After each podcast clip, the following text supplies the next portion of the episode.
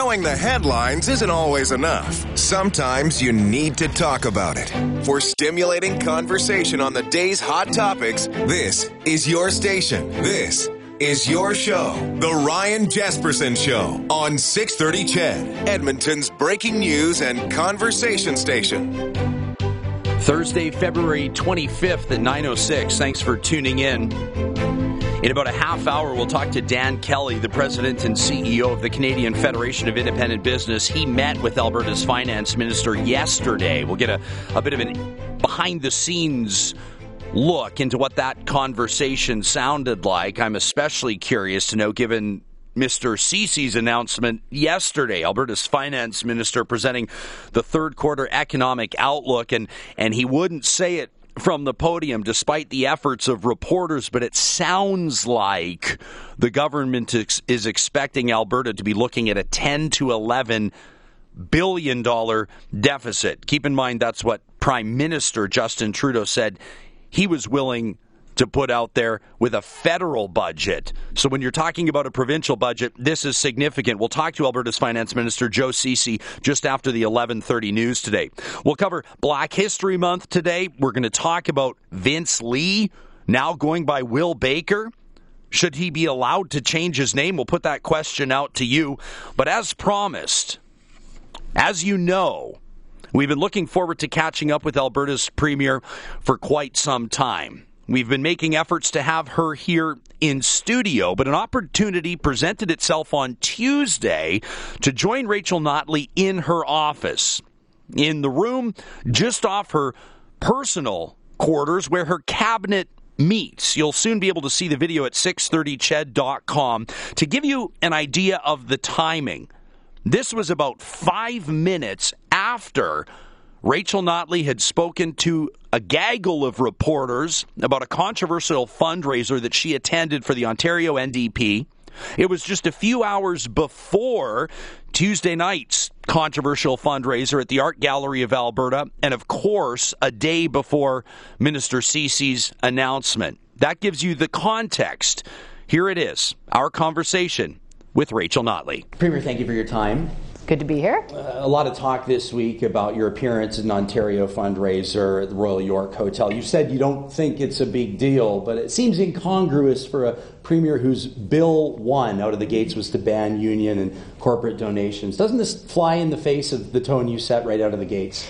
Well, you know, I think what you have to do is keep an eye, first of all, on what the objective of the legislation is, and then the particular facts of this case. So, in the case of, of, of banning uh, and li- corporate union donations, and ultimately, I hope, limiting the amount that can be donated, it's really about ensuring that uh, a particularly wealthy donor is not able to uh, benefit a particular politician by making a donation to them, and then somehow, as a result, get something that they want in government. So it's a sort of a circular relationship. That, of course, doesn't exist in this case because uh, I received no benefit from from uh, being uh, Ms. Horwath's guest. Um, in addition, it was very much uh, in accordance with our conflict of interest and, and our Elections Act as we amended.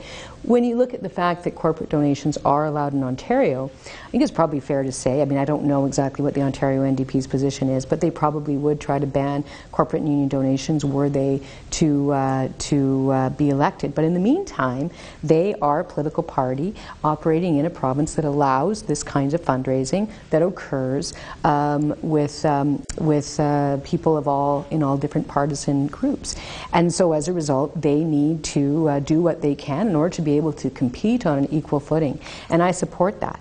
Uh, you know, I uh, asked for money from unions back in the day before we brought in that legislation because we needed to try and, and compete on equal footing. And then when you become, uh, when you find yourself in a position where you can change the rules, then you do if, if that's really important to you. But in the meantime, our democracy is such that it's not helpful to cut off your nose and then go into uh, an election uh, uh, contest with your hands tied behind your back. Because if you do, you will not ever uh, manage to uh, to get into the position to make the rules more fair. It's just I just I feel like I can almost hear Rachel Notley in opposition just having a field day with, with Jim Prentice or Alison Redford attending a ten thousand dollar a plate dinner uh, with businesses that do business in Alberta. But to be clear, they never, even then, I, I would have looked at it and I said, well, are they getting any benefit? Well, no, I think this is actually 10% a teapot because they're not getting any benefit from it. So, how does it provide a benefit to the business? So, uh, the fact of the matter is, is that any of those people uh, that were at that dinner could come to Alberta and meet with me the way people here can meet with me. Uh, as people have reported, we're having a fundraiser tonight, $250 a ticket. People are allowed to come to that. I also walk down the street in my riding on the weekends. People can talk to me there, and they often do. Often people contact my office and ask for meetings. And no, I don't get to say yes to every meeting, but I do meet with people uh, quite consistently in my role as premier. So uh, it's not necessary for somebody to do that. So it's it's it's it's that that issue there is not uh, they're not connected in that the you know uh, donation A does not get outcome B because we're not getting any benefit from it in accordance with the legislation. Does the unique structure of, of the NDP in Canada, in that one membership buys you essentially a provincial and federal membership, does that connection and the fact that you have to talk about sections of the party, does it make it your job more complicated? No, I don't think so, not at all, really, because it's not that different than, than most other parties. And, and to be clear, legally, uh, the Ontario NDP uh, and, and the federal NDP neither can donate uh, to uh, the Alberta NDP. That's a function of our election law. So there's, there's no uh, financial relationship there at all. You announced this week a by election in the riding of Calgary Greenway, of, of, of, course, with the passing of Manmeet Bhullar, that's become a necessity. How much will you, as Premier, read into the results of that by election, whatever they may be? Well, I think by elections are uh, a difficult uh, predictor. You know, I mean, if you were to look at uh, the four by elections that we had in the um, fall of 2014, I believe uh, the Conservatives won all four of them, and uh, and then just a few a few months later, uh, they really didn't. So uh, you know, by, by elections are a moment in time. I think that you know, uh, Manmeet Bhullar was a, a hardworking representative in that in that riding, and, and I think a lot of people will be uh, thinking about his his memory. And and we've our members in that riding have nominated a, an excellent candidate, and she's going to go out and talk to people about why she would be able to be a good uh, MLA, and, and you know we'll see where the chips fall.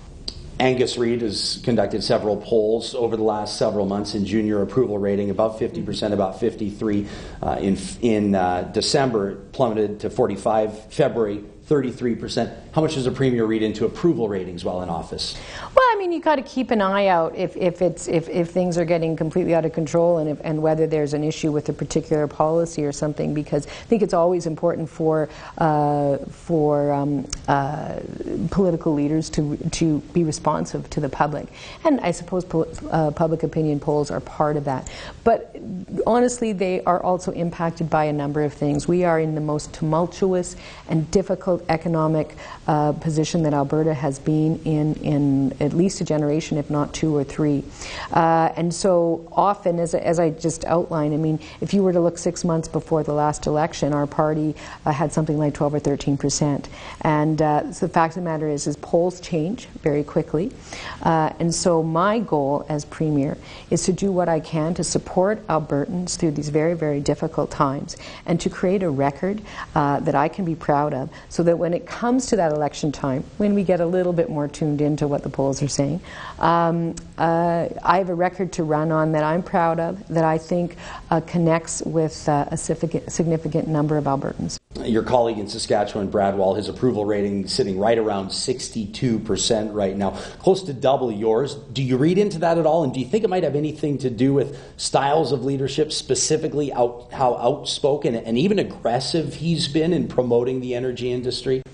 Uh, you know, I feel that I've actually been doing a lot of work promoting the energy industry myself. I was very pleased to uh, go out to Toronto uh, to speak to people there about uh, our climate leadership plan and also the importance of getting uh, a pipeline built, uh, not only to Albertans but to all Canadians who uh, rely on the prosperity that is generated out of Alberta. So I actually think that I've been doing a lot of, of work across the country, talking to people that, that might otherwise be somewhat resistant to the need for pipeline infrastructure, talking to them in a respectful way about the issues they're concerned about and making the case on the merits for the pipeline infrastructure that we need. And so I think that that's the way to go. Now, when I'm doing that, I'm not playing to my base at home. I'm actually trying to get the outcome uh, that we need back here at home and, quite frankly, across the country.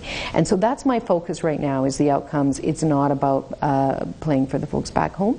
And, uh, you know, if we get the outcome, I, I, I hope that it will also help back here. But at this point, my focus is on trying to get the best results for Albertans.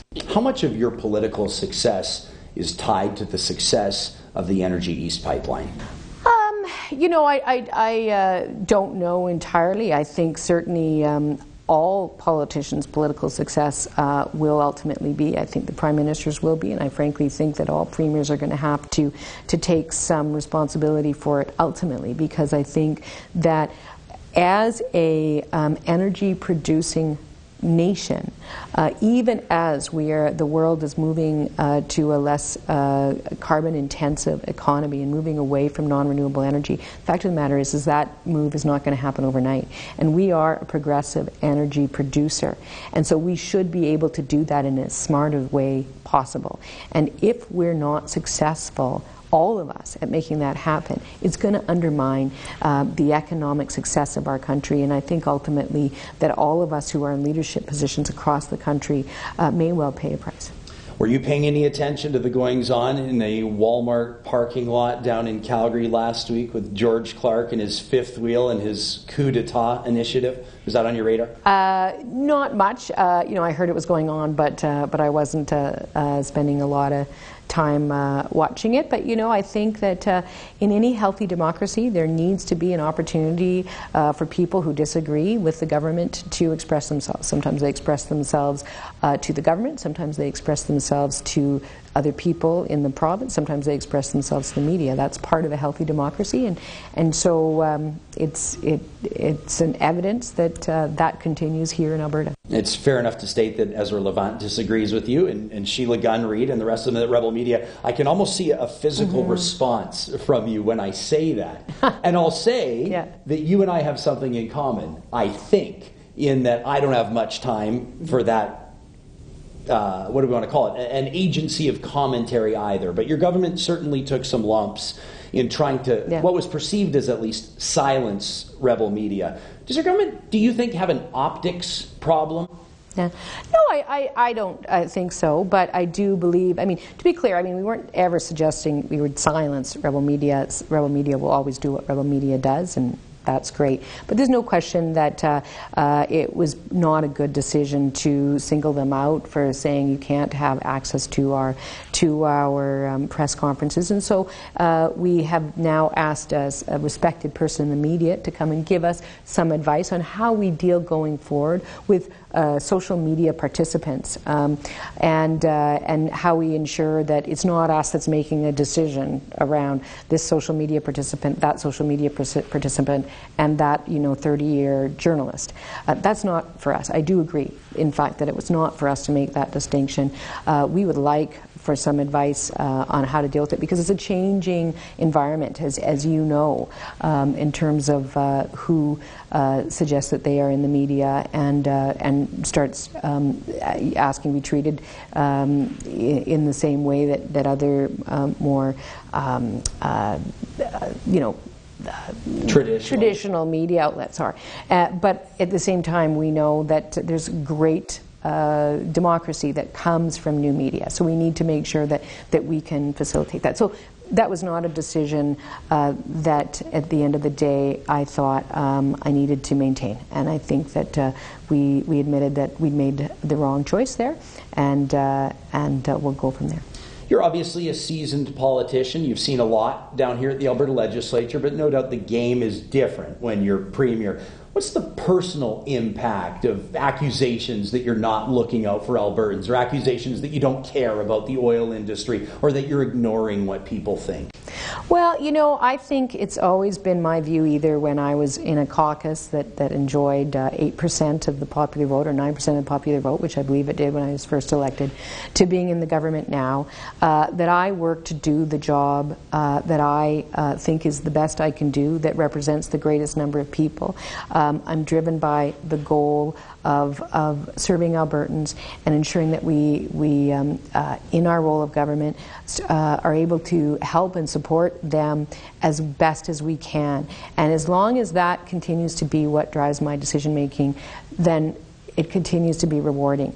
Uh, I don't spend a lot of time reading my own press because, quite frankly, I don't think that's helpful uh, to anybody, let alone um, a premier or a politician or a celebrity or anybody else.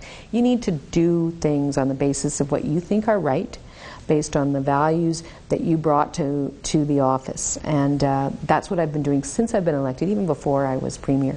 And that's what I'll continue to do. It was interesting to, uh, to see the formation of, of, the Economic Development Ministry headed up by Deron Bilous. We had an opportunity to chat with him as soon as that announcement was made. Still waiting on details on what the NDP jobs creation strategy will look like. Can, can you provide any for us now? Well, th- there's more work being done, but of course, uh, th- there were some key pillars that we announced last last fall.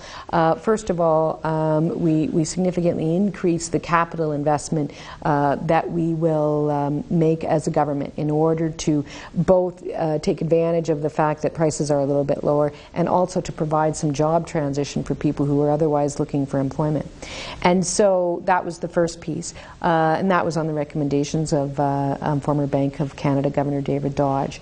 Um, the second thing that we did was we uh, freed up a, a lot of um, uh, financing opportunities for uh, not only business in general, but small and medium enterprises and also for venture capital people. Because at this time of economic contraction, uh, business owners and, and job creators can find it harder to get access to that capital that would help them transition to the next phase of their business. So we opened up uh, over $2 billion uh, there last fall. Um, the third thing that, uh, of course, is just a uh, something to be considered in, in, as it relates to the alternative, in that we've adopted this approach that stability in public services and stability in public investment needs to be maintained right now. That we're not going to pile on to the, the um, uh, trials within our economy by pulling more money out and firing teachers and nurses and other public servants. So that stability of public management, while it's engaged with prudence, will generally speaking remain the same. Will we see a, a budget before the March 22nd by election? Uh, we are wanting to see the outcome of the federal budget uh, before we lock down the final numbers on ours. And uh, as you would know, the uh, federal government just delayed their, their budget. So I suspect you'll see ours coming after that. Brian Jean, of course, put together this equalization fairness panel, and they'll be reporting back to the legislature by October 15th, leading up to a renegotiation slated for 2019. Are Albertans getting a fair shake when it comes to equalization? Well, I think that uh, um, equalization over time uh, has helped build our country, but there's no question that uh, right now, uh, you know, it's it's you know we don't we, we would rather see uh, more money coming back to Alberta to support us. So the the issue with the equalization formula is that there's such a delayed uh, implementation of it based on the the measures. Is that even if it changed tomorrow, we wouldn't see a change. Um, for, for a few years down the road. And so, what we're saying to the federal government very emphatically is that we need help from you now. We need uh, changes to EI.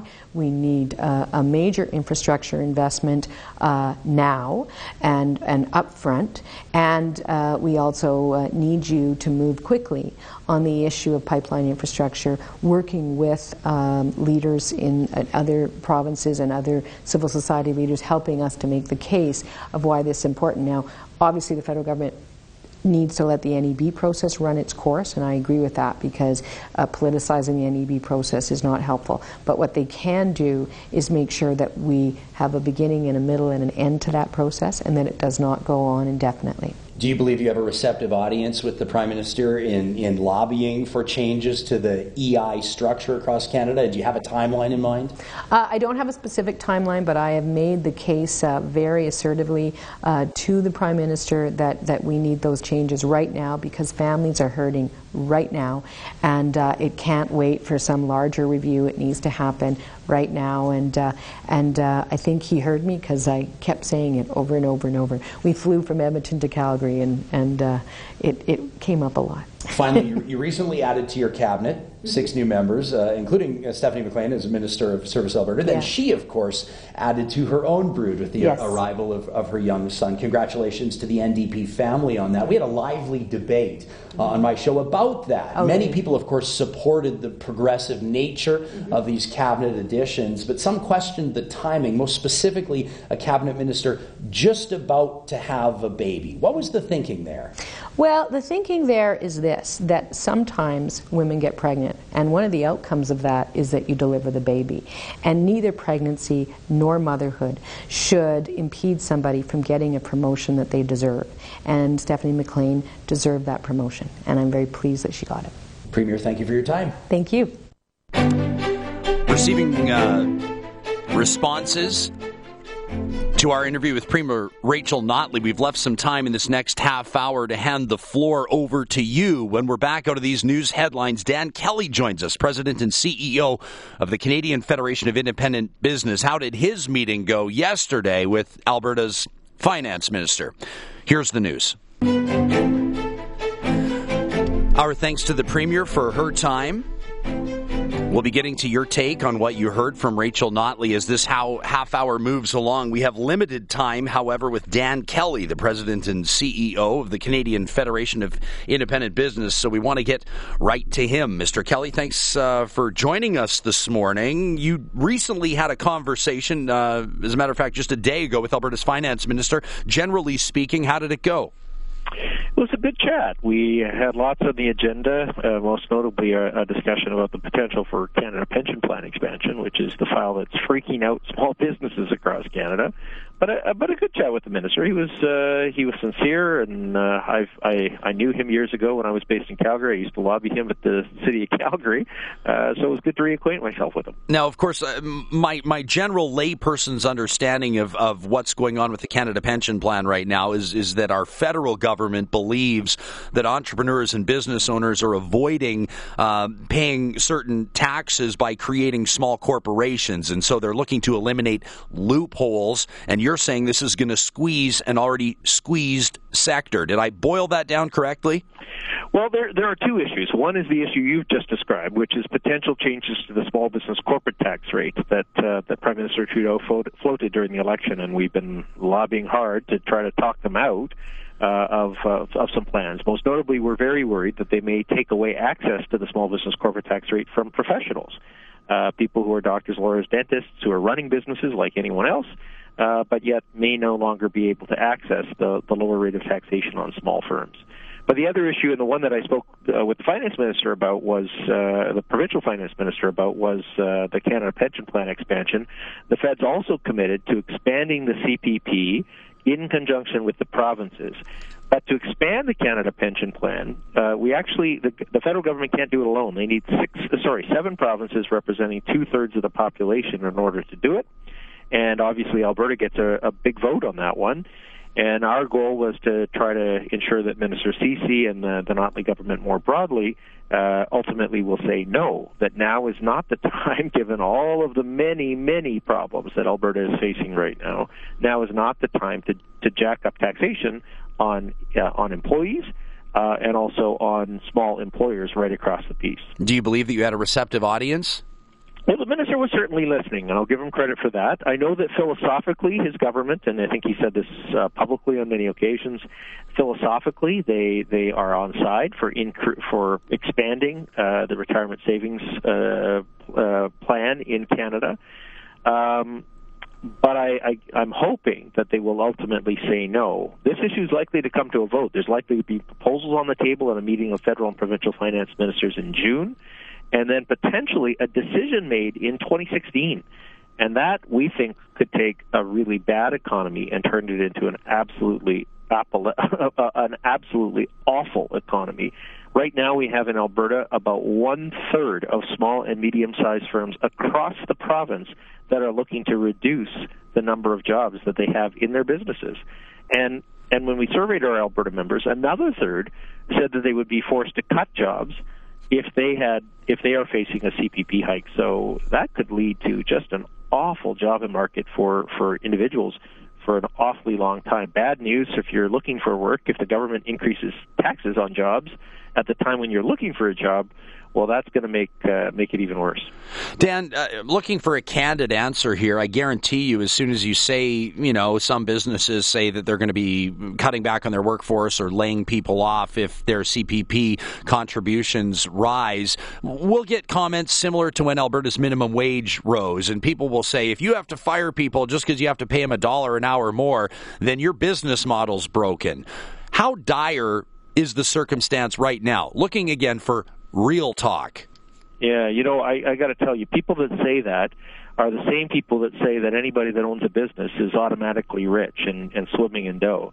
They don't understand that there are a whole bunch of employers that are, you know, especially in a downturn like we're in right now, are, are sometimes taking advances on their personal credit cards to meet their payroll that month. Uh, I've got business owners that are remortgaging their home in order to invest in their business to try to keep it afloat during a difficult economic time. And often the business owners will do this because they don't want to tell their employees goodbye. They know that their employees are going to have few other options if they have to lay them off in tough tough economic times. There's you know there's a huge degree of responsibility that employers take to their to their employees and they cut jobs only when they're absolutely when they absolutely have to because they know how hard it is to find good people when times when they need them. So I don't know. I, I think that's a very. I, I agree that that is a common view out there, but uh, the, there it is an absolute myth that there are a whole bunch of businesses just sitting on pots of money under the floorboards of their business, and and and also ultimately. Any wage pressure, whether it's payroll tax increases like CPP or minimum wage hikes for those that pay minimum wage, that money's got to come from somewhere. Usually, it finds its way into the way into the pricing that we as Canadians pay, and and that takes that takes a toll on our household budget too. Dan Kelly, president of the CFIB, our guest. A listener's made a, a, pretty concise point, and to a certain extent, I guess I disagree, uh, or rather, I would agree with the listener. They say CPP is taxation. I disagree. Uh, they may be onto something, but when it all comes down to it, it's an added cost. It's an added contribution, correct? Yeah, and we get into this debate all the time. CPP is not a tax, it's a benefit. What people don't know is that 60% of what we pay into CPP goes into our own CPP, 40% of what we pay, all of us, goes into paying back the, the debts of the Canada Pension Plan because of mismanagement in the past. So 40% of what you put into you and I put into CPP does not benefit us. It benefits previous generations who were not paying enough and for mistakes of governments of the past. So uh, it fits the, the absolute definition of a tax if it becomes voluntary, if a business has a choice and an individual has a choice as to whether to contribute, then I can think an argument can be made that it's not a tax. But until then, it's it's uh, it if it smells like a tax, looks like a tax, it's a tax. If it walks like a tax and quacks like a tax, right? You, you got hey, it. Dan, we know. I mean, you, you talk to any small business owner, any entrepreneur, and, and they'll talk about how there need to be incentives for them to to invest and to work, and most importantly, to take risks. Uh, what does small business growth look like in Canada right now? And if you can get it down to Alberta numbers as well, I know we'd be interested in those. Absolutely. So uh, in Alberta right now, the, the situation is not looking good. We do a monthly read of small business optimism across the across Canada. Alberta's number is 26.7% versus an average across Canada of, uh, of around 60. So it's less than half of the national average in terms of the level of business optimism and growth uh, for the economy. Two thirds of employers in Alberta looking to, sorry, one third of employers looking to lay off staff. Only about 10% of Alberta employers looking to expand or grow uh, in in the next uh, in the next several months, in the next three months specifically. That's some. Those are those numbers are historic lows for us since we've been doing this reading. Uh, so it is very very worrisome.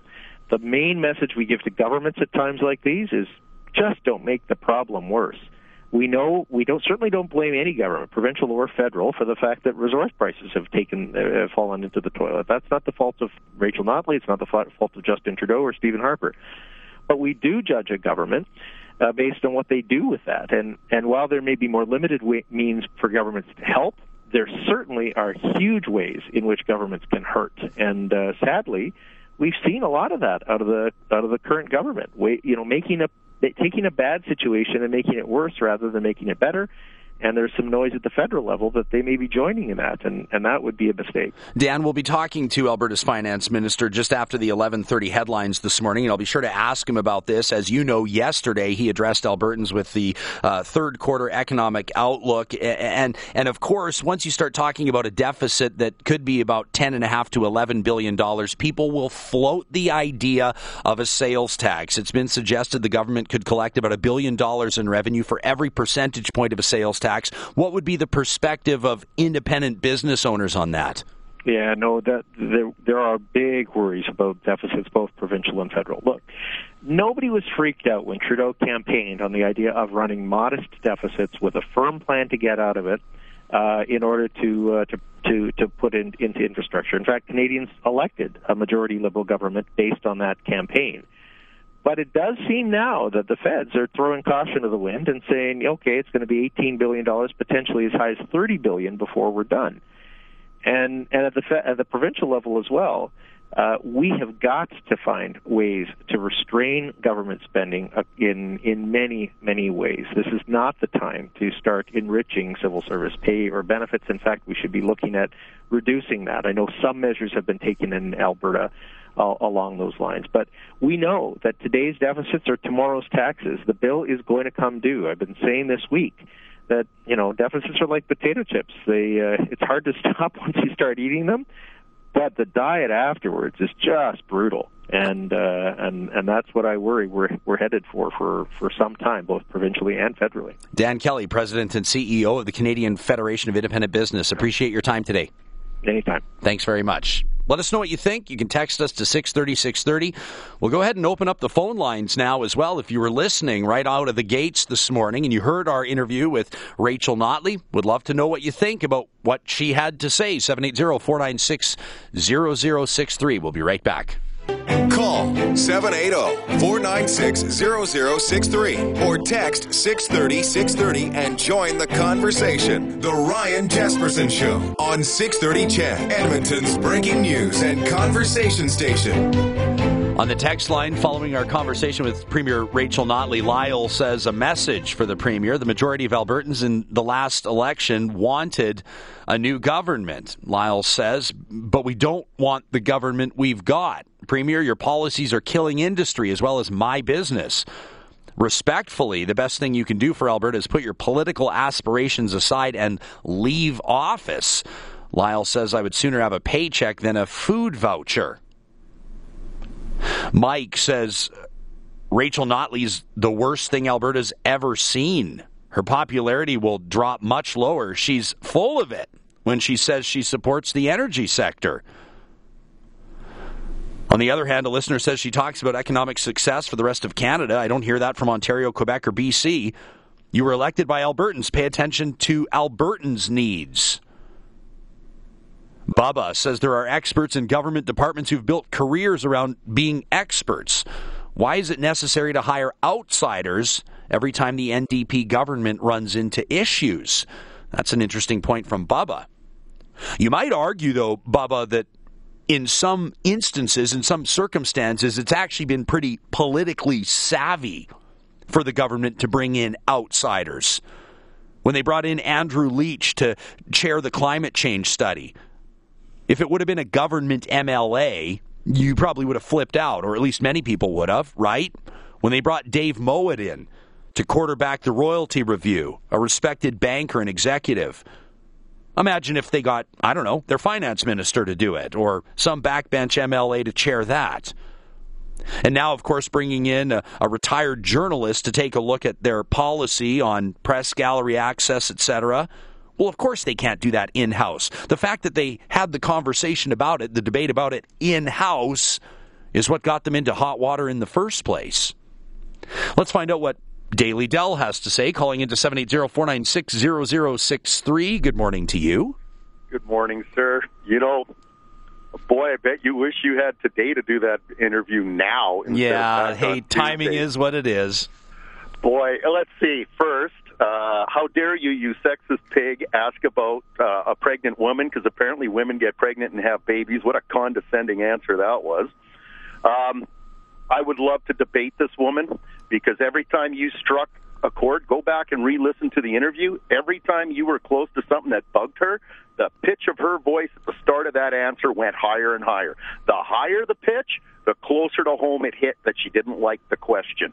Yeah, Adele, I'll let our listeners know. I've just tweeted out the link, put it on Facebook as well. You can watch the interview on YouTube as well. It's posted on the 630 CHED channel. It might give you some more insight along the lines of what you're talking about. Oh, I'm going to watch it tonight when I get home. Also, the answers she gave you were non-answers. Uh, where I what did I say before this election? Bob Rae, 30, 36 billion in debt in Ontario in three and a half years because they didn't care. These guys, 11.8 billion if it holds to what they said. 6.8 billion this year plus an additional five. 11.8 billion dollars. We have a finance minister that can't say those numbers. Oh, it's an additional five billion. Was it 11 billion? Well, it's an additional five billion. They can't even say the word. Now, you know why, go, Dell? You know why? Savings. It's because we're it's because we're in the day and age of of of, of gifs and, and and gifs, whatever they're, what do the kids call them, and, and Vine videos, and people know that people are just going to loop him saying eleven billion dollar deficit, eleven billion dollar deficit. Oh, even worse is they're going to loop him saying uh, an additional five, an additional five, an additional five. I can just see that instead. Uh, just going on and on with this, uh, guys. Albertans, you're looking at forty billion in debt by the time these clowns are out of office. This is from years of experience of watching the NDP governments across this country. It's Ryan, this is not a good sign. They're going to push forward with minimum wage increases. They're going to push forward with taxes. They're going to push forward with everything they can. And they sit there and they go, oh, we can't find any savings. I could cut our provincial workforce by 15% just getting rid of the overhead waste of extra managers and the nine guys needed for a five man crew. Well, just Dell, it's been suggested that they might have to do that. Well, you're, I could save this province in one year five billion dollars. When are you running for office? Services. You know what? since I started calling into your show, Ryan, I'm getting closer and closer to actually doing that. Well, I'll tell you, the number one thing you need to do is get a Twitter account. Every time you come on the show, people ask, "What's Dell's Twitter?" So get a Twitter you know handle already. I got to mention something about that. I was going to. I was going to go out and buy a smartphone, get it, uh, get the app, do Twitter. Now Twitter's starting to ostracize and shut down conservatives. Wow. Diversity. No, with their diversity council, they're starting to pull accounts from conservative commentators. You don't strike me as the type of guy that would have his account closed down, Dell. Oh, are you kidding? You'd, you'd make a little noise, but I don't think they'd censor you. Oh, really? Because I've actually talked to friends of mine who are just average Joe conservatives down in the U.S. that make comments on this site or that site, or make comments uh, to certain people, say Anita Sarkeesian, and their accounts were shut down last week. All right. Hey, listen, I got to fit in a break. Okay, make it quick. Anita Sarkeesian was just placed on the Diversity Council for Twitter, and mysteriously, right after that, all of her critics started having their Twitter accounts yanked. Interesting, something to think about. Thanks for the call. You have a good day. Appreciate it. You too. Dwayne, Bill, Richard, all in line right after this quick break. It's 9:55. Dwayne calling in from Camrose this morning. Hi, Dwayne. Hey, morning. You know, I kind of take exception with how you said that uh, Mowat was good for uh, as a stand-up banker and all that. Okay. Let, let, okay. Obviously, the NDP agreed that the Conservatives were doing everything they could charge. They could charge everything to these oil companies that they could, because and said everything short of the fact that the Conservatives had it right. But you know, they brought in Dave Mowat, which was employed by Al Gore, which Al Gore is one of the world's biggest environmentalists. Yeah, it's not necessarily. You, let me just clarify really quick, Dwayne. What it is, it's not that Dave Mowat was was employed by Al Gore. It is true that several years ago, when Dave Mowat was living and working in Vancouver, he attended a seminar uh, that taught people how to be presenters at screenings of an inconvenient truth. That's the connection. Oh, okay. But still, that just shows that he's an environmentalist and that he fundamentally wants to work against the the energy sector. But you know, this is, and I'm and I'm not crushing Dave Mowat. What I'm the the NDP are bringing in people that only side with them. It's you know, and every government does it, obviously, but we've been force fed that oh no, we're for the people, well we're for for the people, but they're not. They're for their own interests, just like most government people are. You know, it's it's incredible that you watch her uh, polls and they're nosediving because people are actually waking up a little bit now to see that we've been fed a line of horse. Mm. You know, it's it's unbelievable. Like they're no better than any other politician has been. The only reason, like, it, it's just it, it just amazes me here that you ask all these questions to the premier, she pretty much dodges them, and they, and and they weren't hard questions. You weren't like I'm not saying you were lobbing softballs at her, but you weren't throwing hard balls at her either. You were pretty. Um, Civil, middle of the ground. There was, yeah, you professional, were, were respectful, and for, yeah, you weren't the rebel, that's for sure. But uh, you know, she sidestepped everything. Yeah. Hey, Dwayne, listen, I've got a break for the news here, but I really appreciate you calling in, and, and I appreciate you listening to the show. Thanks for taking the time. Yeah, bye. Okay, eh, listen, uh, we've got Bill and Jeanette and Richard hanging tight right now. Uh, we have a bit of a unique circumstance here. Typically, at the top of an hour, we'll bring you a guest, but we've decided because yesterday was Heart Pledge Day, which I'd like to comment on, by the way, in just a bit. An incredible success. CHED Nation, you stepped up in a big way. But we've also had this interview with Notley. We just talked CFIB. We want to leave you some time. So out of the gates right after these news headlines, the floor is yours. If you're holding right now, don't go anywhere.